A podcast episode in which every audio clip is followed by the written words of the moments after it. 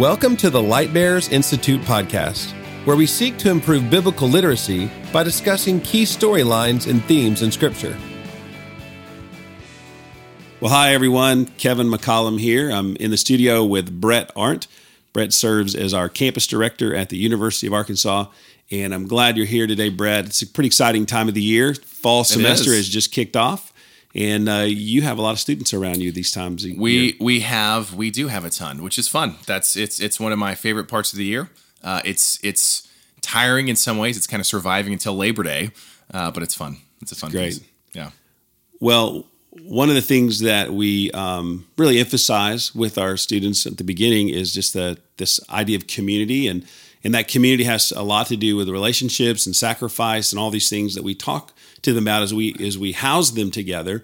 But one of the things that we like to do, or we require them to do, really, is to take institute classes right. where we infuse that community with biblical truth, and that's really the um, reason we have you know our institute. Right. Last year we did a year of Old and New Testament survey, so we did an overview, Genesis, Revelation. This year's focus is different. What are we focusing on this year?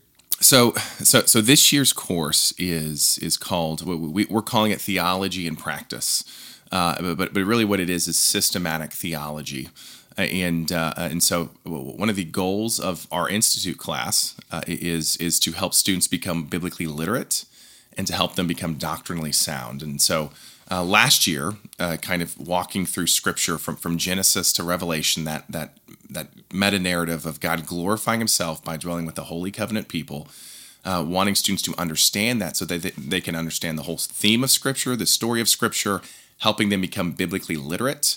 Uh, and, really, with that foundation, hopefully, uh, building on top of that, and then from that, uh, pulling out some doctrines and helping them become doctrinally sound. And so that's why we, we've, we've chosen the, the theology and practice or systematic theology course. So this idea of systematic, what is systematic theology? You use the term. What, what it really is that? To, to, to, back up on that a little bit, so e- even the term theology. So what, what is theology? Uh, theology is simply it's it's the study of God, and, and, so that comes from from the Greek word theos, which is God, and then ology is the study of. And so systematic theology it is looking at not just like in Bible survey, not looking at just simply Genesis and, and, and, what's the story of Genesis, what's the theme, where's Christ in the story, but systematic theology is, is looking at all of Scripture, so from Genesis to Revelation, and in some ways systematically looking at the whole story, saying what all of Scripture says about a particular topic. Uh, and so that would be uh, what does all of Scripture say about sin? What does all of Scripture say about man, the nature of man? What does it say about Christ? Or salvation or the application of salvation. And so, doing systematic theology, what the, the really the goal of that is to kind of come uh, to summarize what all of Scripture says about a topic, and then come up with a doctrine from that, so that uh, uh, you can be, uh, as our, our, hope is to be doctrinally sound.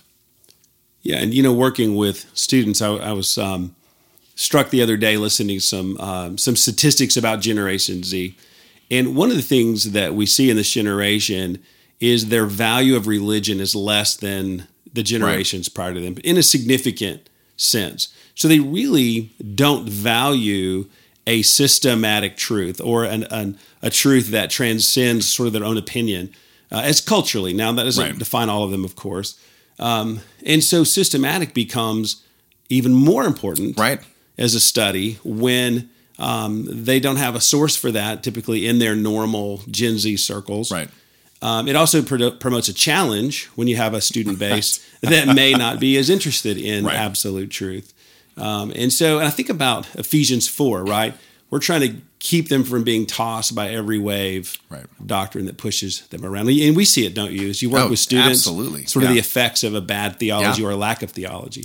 Well, when even even to that point of uh, of I mean, even theology uh, of even in this course, the, what we're not trying to do is is it's it's not that we're simply uh, trying to convince these students to uh, think thoughts of God or so to speak, be theologians uh, they already are thinking thoughts of God. That they already have certain doctrines. Mm. What we want to make sure is is it right? Is it biblical? Is it true? We, we want to line up with their thoughts of God and, and what they think about God with what is actually true about God. And, and so hopefully uh, uh, that that's what what this theology and practice course can do is to do that. Great. So we start with an introduction of theology and Mm-hmm. the importance. Why I think a great point. We all have a theology. Right. We have this realized theology that we live. Yeah, we all think thoughts of God, but yeah. That's right. But we've chosen in our theological year to start with bibliology. Right. So, what is bibliology, and why would we start with bibliology when there's really a lot of systematic Right. topics you could choose from? Yeah, yeah, no, that's a, that's a good question. So, so uh, bibliology is a study of, of the Bible itself. Uh, what does the Bible say about itself? What are its attributes? If you don't start with Scripture, where are you pulling your belief? Now, you, I mean, you can pull it from nature or tradition, but to have a biblical view on Christ, you've got to start with the Bible, and so you've got to understand what the Bible is, uh, uh, what it says about itself, and really build off of that foundation. Yeah, there's a warning in Colossians, you know, not to be held captive to hollow and deceptive thinking. It depends on the human traditions of man and basic principles of the world. And so, left to our own understanding, we're going to lean on these basic things, the traditions. We're going to go with feeling. We're going to go with emotion. We're going to go with Right. counsel that may not be accurate around us. But Scripture is clear and it is before us. And so, to start there, we want our students to understand that we're not apologizing for our understanding and belief that Right. this is an authoritative book that demands our attention and our allegiance. Right. Absolutely. I, I mean, it, it's a reliable book. Uh, uh, I mean, no other ancient text, and this is not simply a a, a faith or Christian statement, uh, but but it, it's it's just a historical statement. No other ancient document or text has has the the the amount of copies that we have of Scripture has been copied the amount of times and, and so old in their copies that we have of Scripture. It's a reliable text. Uh, its message has been well preserved over the years, and and it is uh, as you dig into it, as it attests to itself, you see the authority of the Word of God. And so, yeah, we we don't need to, as believers, apologize for it uh, because it is the standard of truth. You use a term last night as you taught the students, the canon. So we use the word scripture, we use the word Bible. Canon isn't typically a word that we throw around Right, in right. modern society, but what is the canon? Yeah, so so the, the the canon is essentially all the books of the Bible that belong in the Bible, uh, and, and so uh, and this is, I mean, early church. Uh, uh, I mean, it was relatively understood, right? You had the Council of Nicaea uh, that that kind of uh, decided uh, what what books were, were in Scripture, but the canon of Scripture is what are all the books that are in the Bible and should they be in there? That, that's really this called this question of the canon. And uh, and and to be honest, th- th- there's some debate over that today.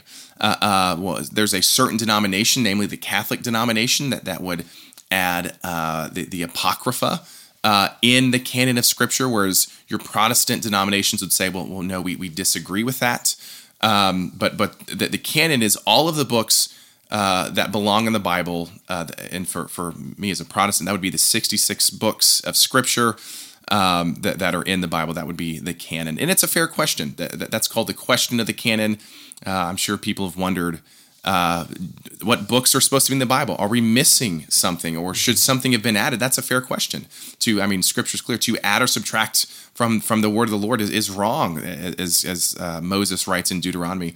And to to add to Scripture would be to add an additional measure that the Lord did not command His people, and to subtract from Scripture would be to to take away from from a command that the Lord has given His people that that they could not obey Him fully. And so it's a, it's an important issue uh, of the, this this idea of the canon of Scripture and what should be in there.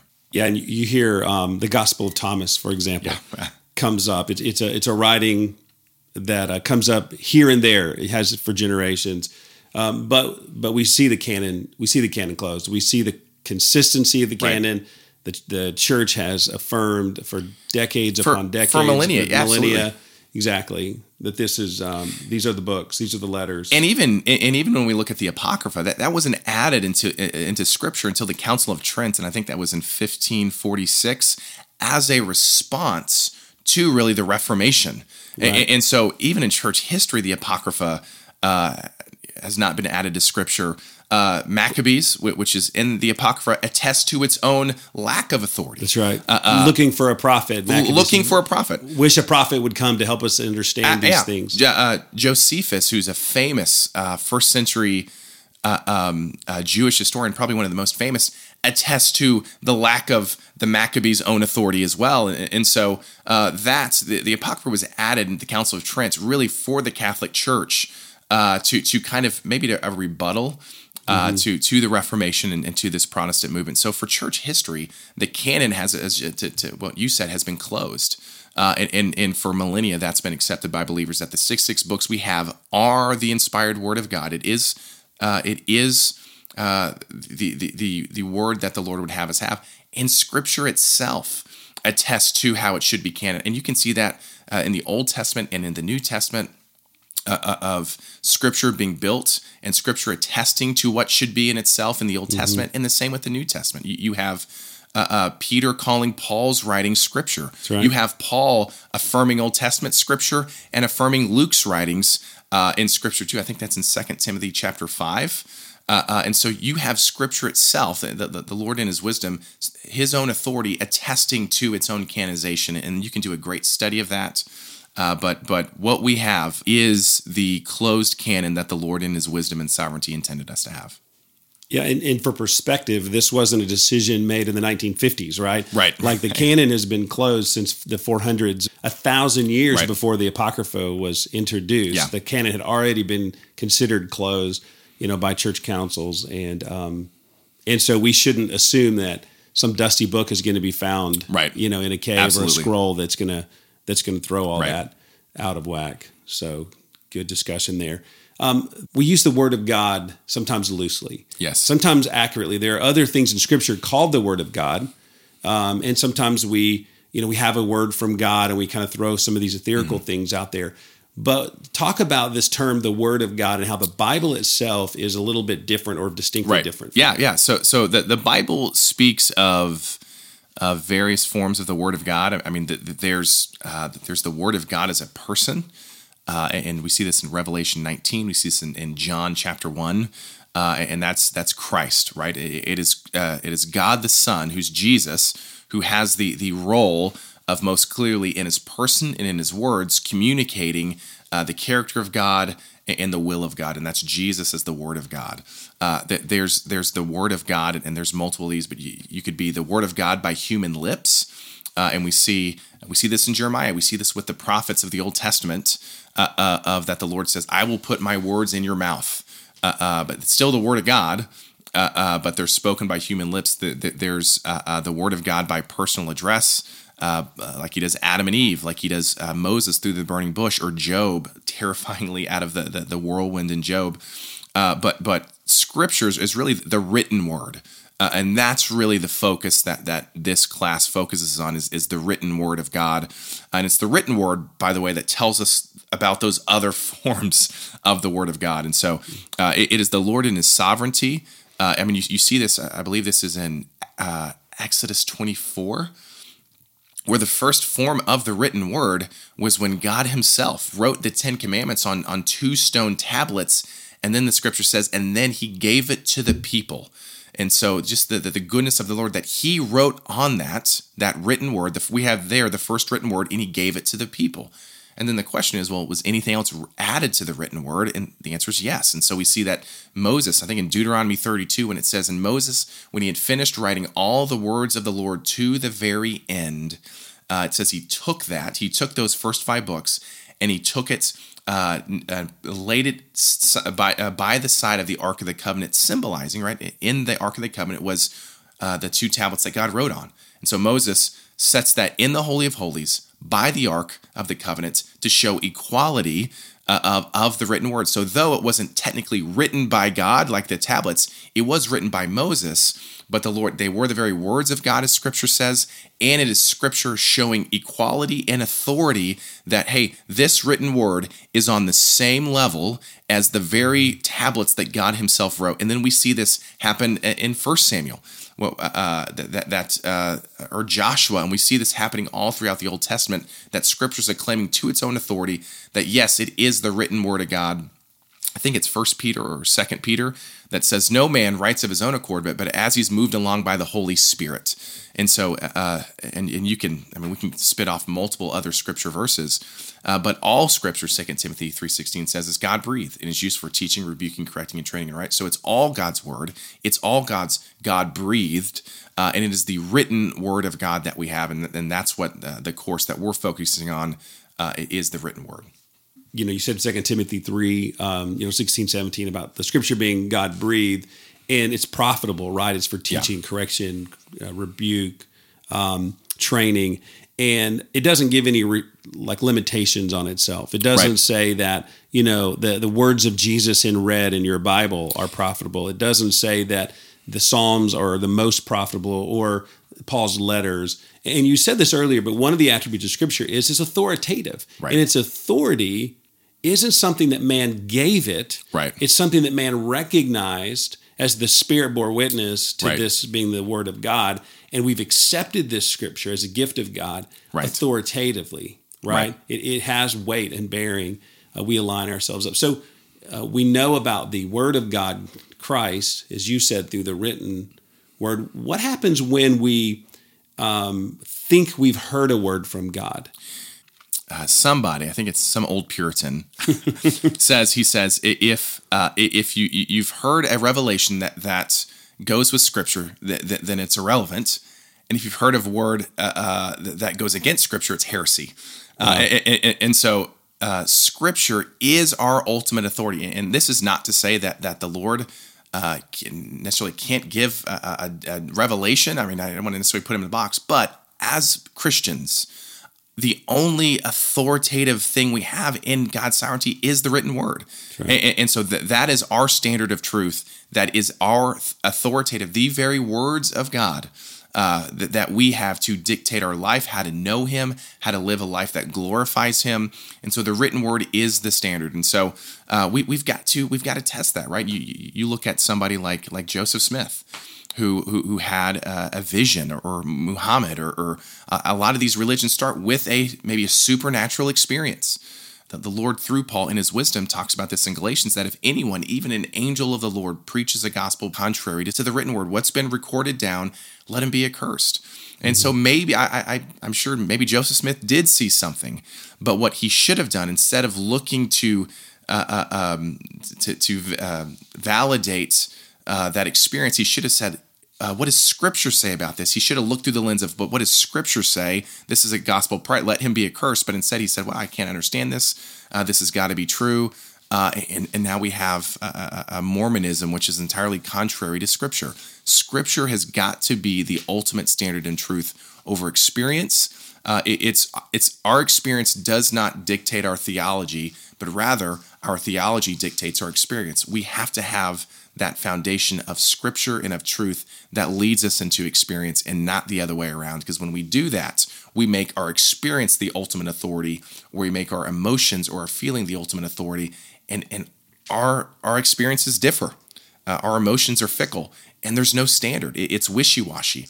And, then you really kind of get to what you have today in the world of, of what is truth. I mean, in some ways, this is the question, right? Truth came into the world as a person, right? And uh, standing before the ruler of the day, the ruler said, "What is truth?" This is the same thing as of today.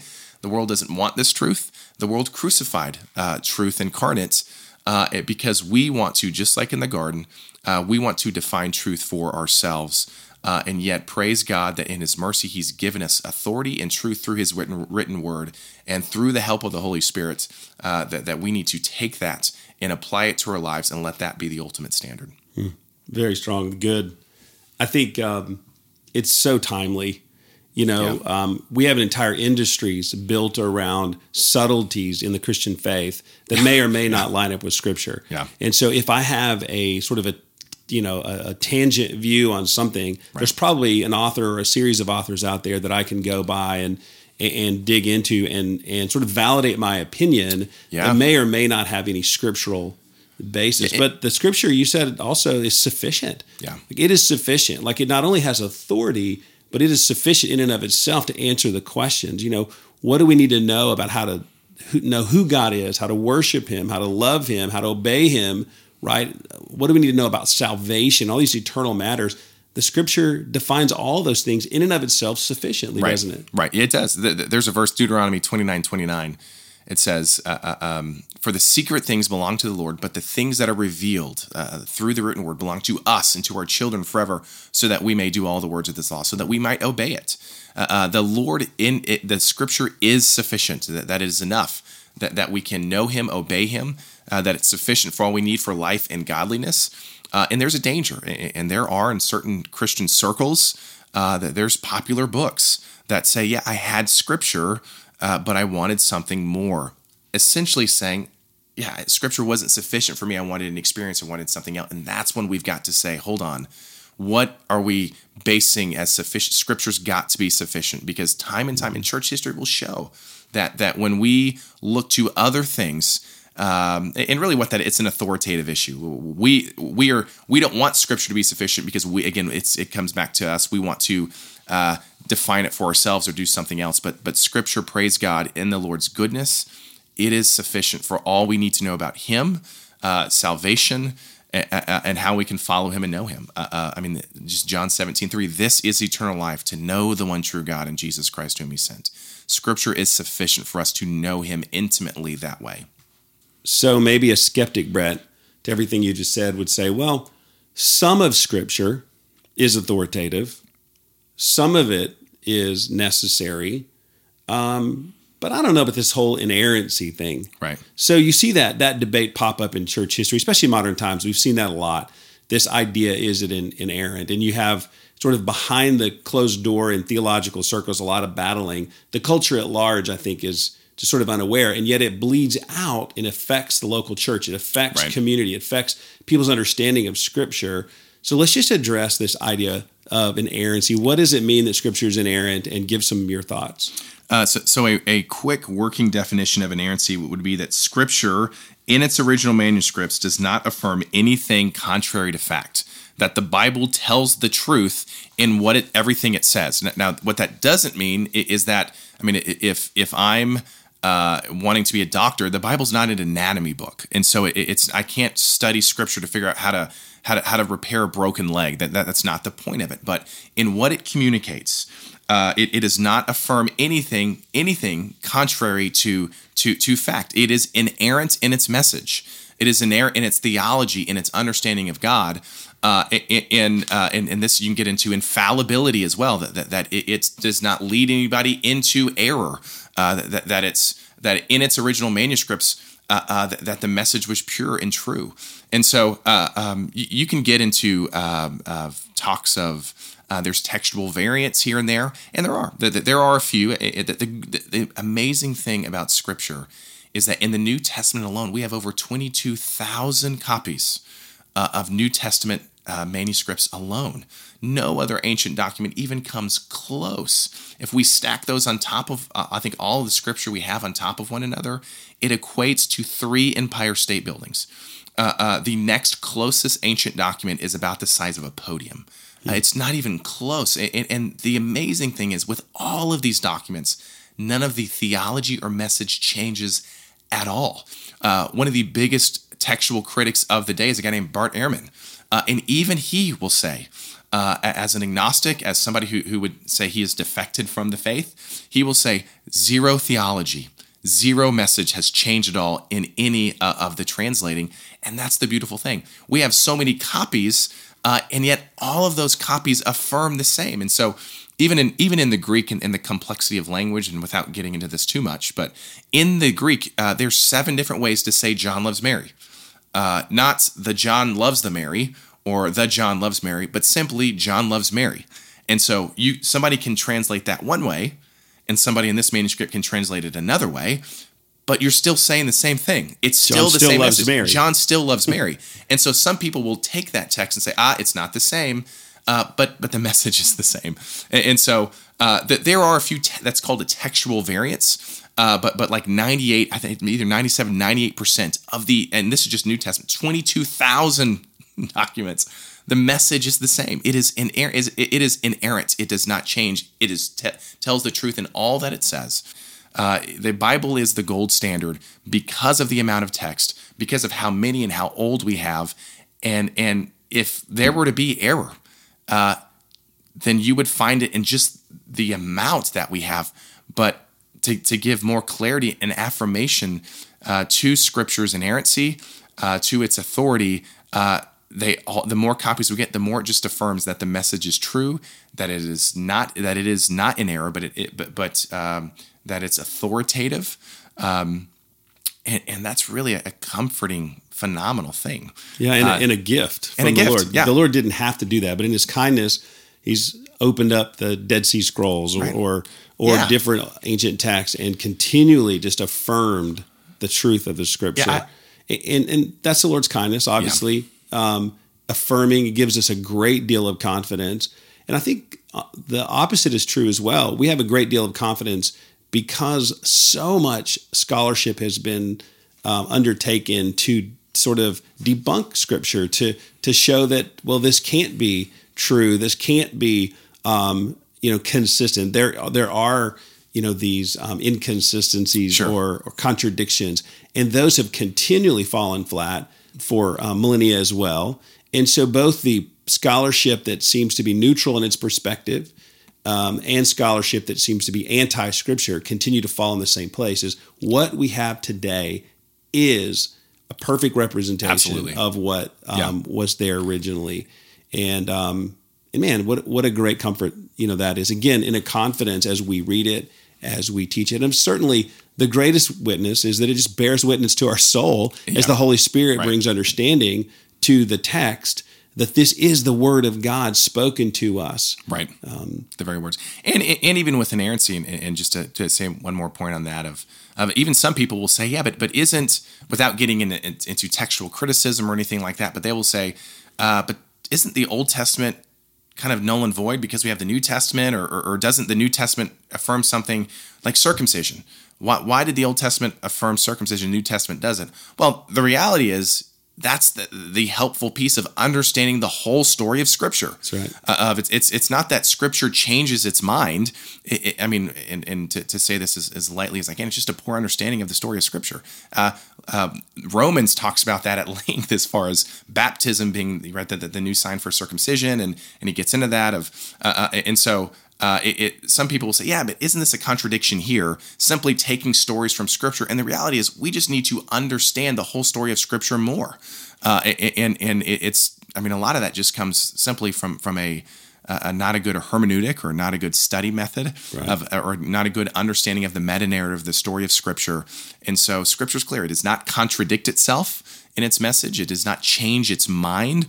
Uh, and uh, uh, I, I mean, for me personally, if there's things I don't understand, uh, uh, uh, I mean, as I've dove into Scripture more and more, and, and Scripture makes it clear, Scripture affirms itself; it does not contradict, even in its message. And so that there might be something that we don't understand, simply as uh, uh, as Augustine did with, with, with uh, I think it was I think it was Augustine with. Um, uh, James. Was it Augustine that put James in the back of Scripture, or maybe it was maybe it was Luther, uh, um, uh, but but that that uh, faith without deeds is dead, uh, and, and that's not simply saying that hey if if if you don't do something you, you, you- um, it, it's not a statement that's disqualifying Paul's statement of it's by grace you've been saved through faith, but really it's showing, hey, if you've truly been saved, you will do works. That's right. And, and so it's not that that's contradictory. It's that we need to take all of Scripture and not just isolate a verse, but we need to take all of Scripture and look to understand all of it in its context because in its message, again, it, it is without error. It does not contradict. There's a consistent story. Consistency. It continues to go back to these Right. same themes Right. over and over, Old Testament, New Testament. And the New Testament does help us interpret the Old Testament, right? It's the only divinely inspired commentary we have on the Old Testament. Right. And so when it seems like the New Testament might be changing the rules a little bit, it's actually bringing clarity or showing how Christ fulfilled those things. Right. Some of the portions of the law that um, are maybe more, um, you know, ceremonial, Right. um, that we don't uh, that we don't have to practice Right. anymore. Um, so great discussion uh, as we think about the word. Just our again go back to just this confidence rising up and and in the integrity of the Bible itself. But as we understand the theology of the Bible, it also speaks to the the intimacy that we're allowed to have with it. You know, the Bible is a real intimate book. Yeah. It's a personal book. It, it isn't just all about me, as we like to see, as we like to sort of flip our theology to be man centered. Then we're going to run to the local Christian bookstore and buy all these great books that talk about how I'm amazing and God just can't wait to hang out with me every day and all these things. Um, but we recognize one, it's a very Christ centered book. We see God's amazing sovereignty and his goodness in all of it, his story of redemption as he um, calls us to live among him as his holy covenant people, right?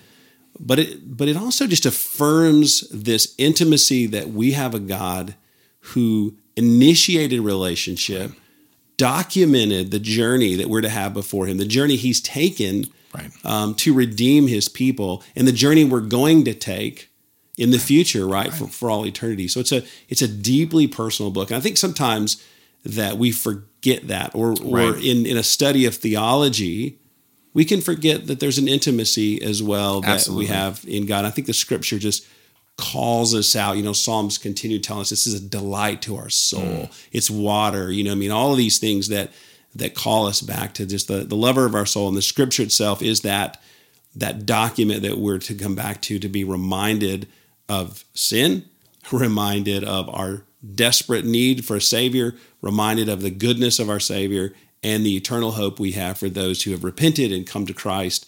And, uh, and the certainty of his return and all this great stuff that we're going to study throughout the semester, right? Right. As we go Right. systematically, topic by topic. And I think these podcasts are going to be a lot of fun to dive deep into some some difficult Absolutely. topics. Um, I want to end with um, 2 Peter 1.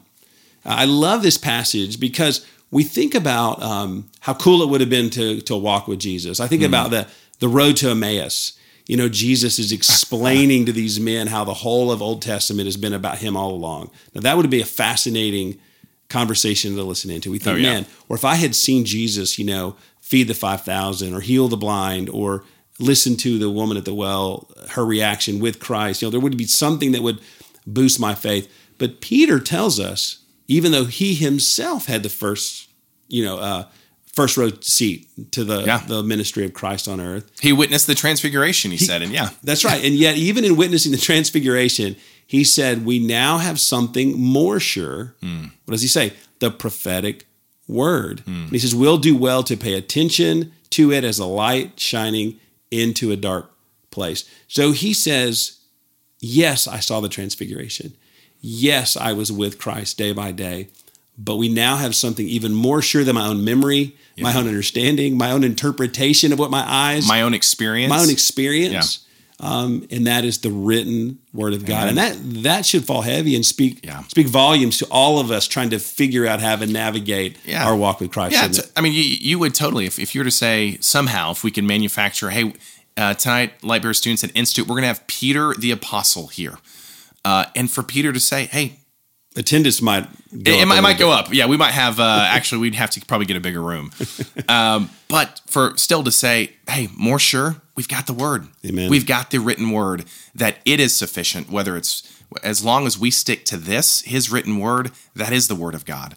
Uh, whether it's coming uh, from from from from Peter or, or, or from from here, right? It's it, this is the written word of God that this is sufficient to your point. And praise God, what a gift, what a mercy, and and, and what love of our, of our of our God to to give us a way for us to know Him and really hear from Him in His Word that we, we might have a relationship with Him.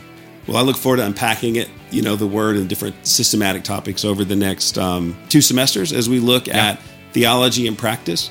And I appreciate you coming in today, Brett. It's always fun, great. I love, love your heart, love your passion for Christ and your understanding of Scripture. And so grateful for what you do in serving our students as well. Absolutely, man. It was fun. You've been listening to the Light Bearers Institute podcast, a production of Light Bearers Ministries. For more information, visit lightbearers.com.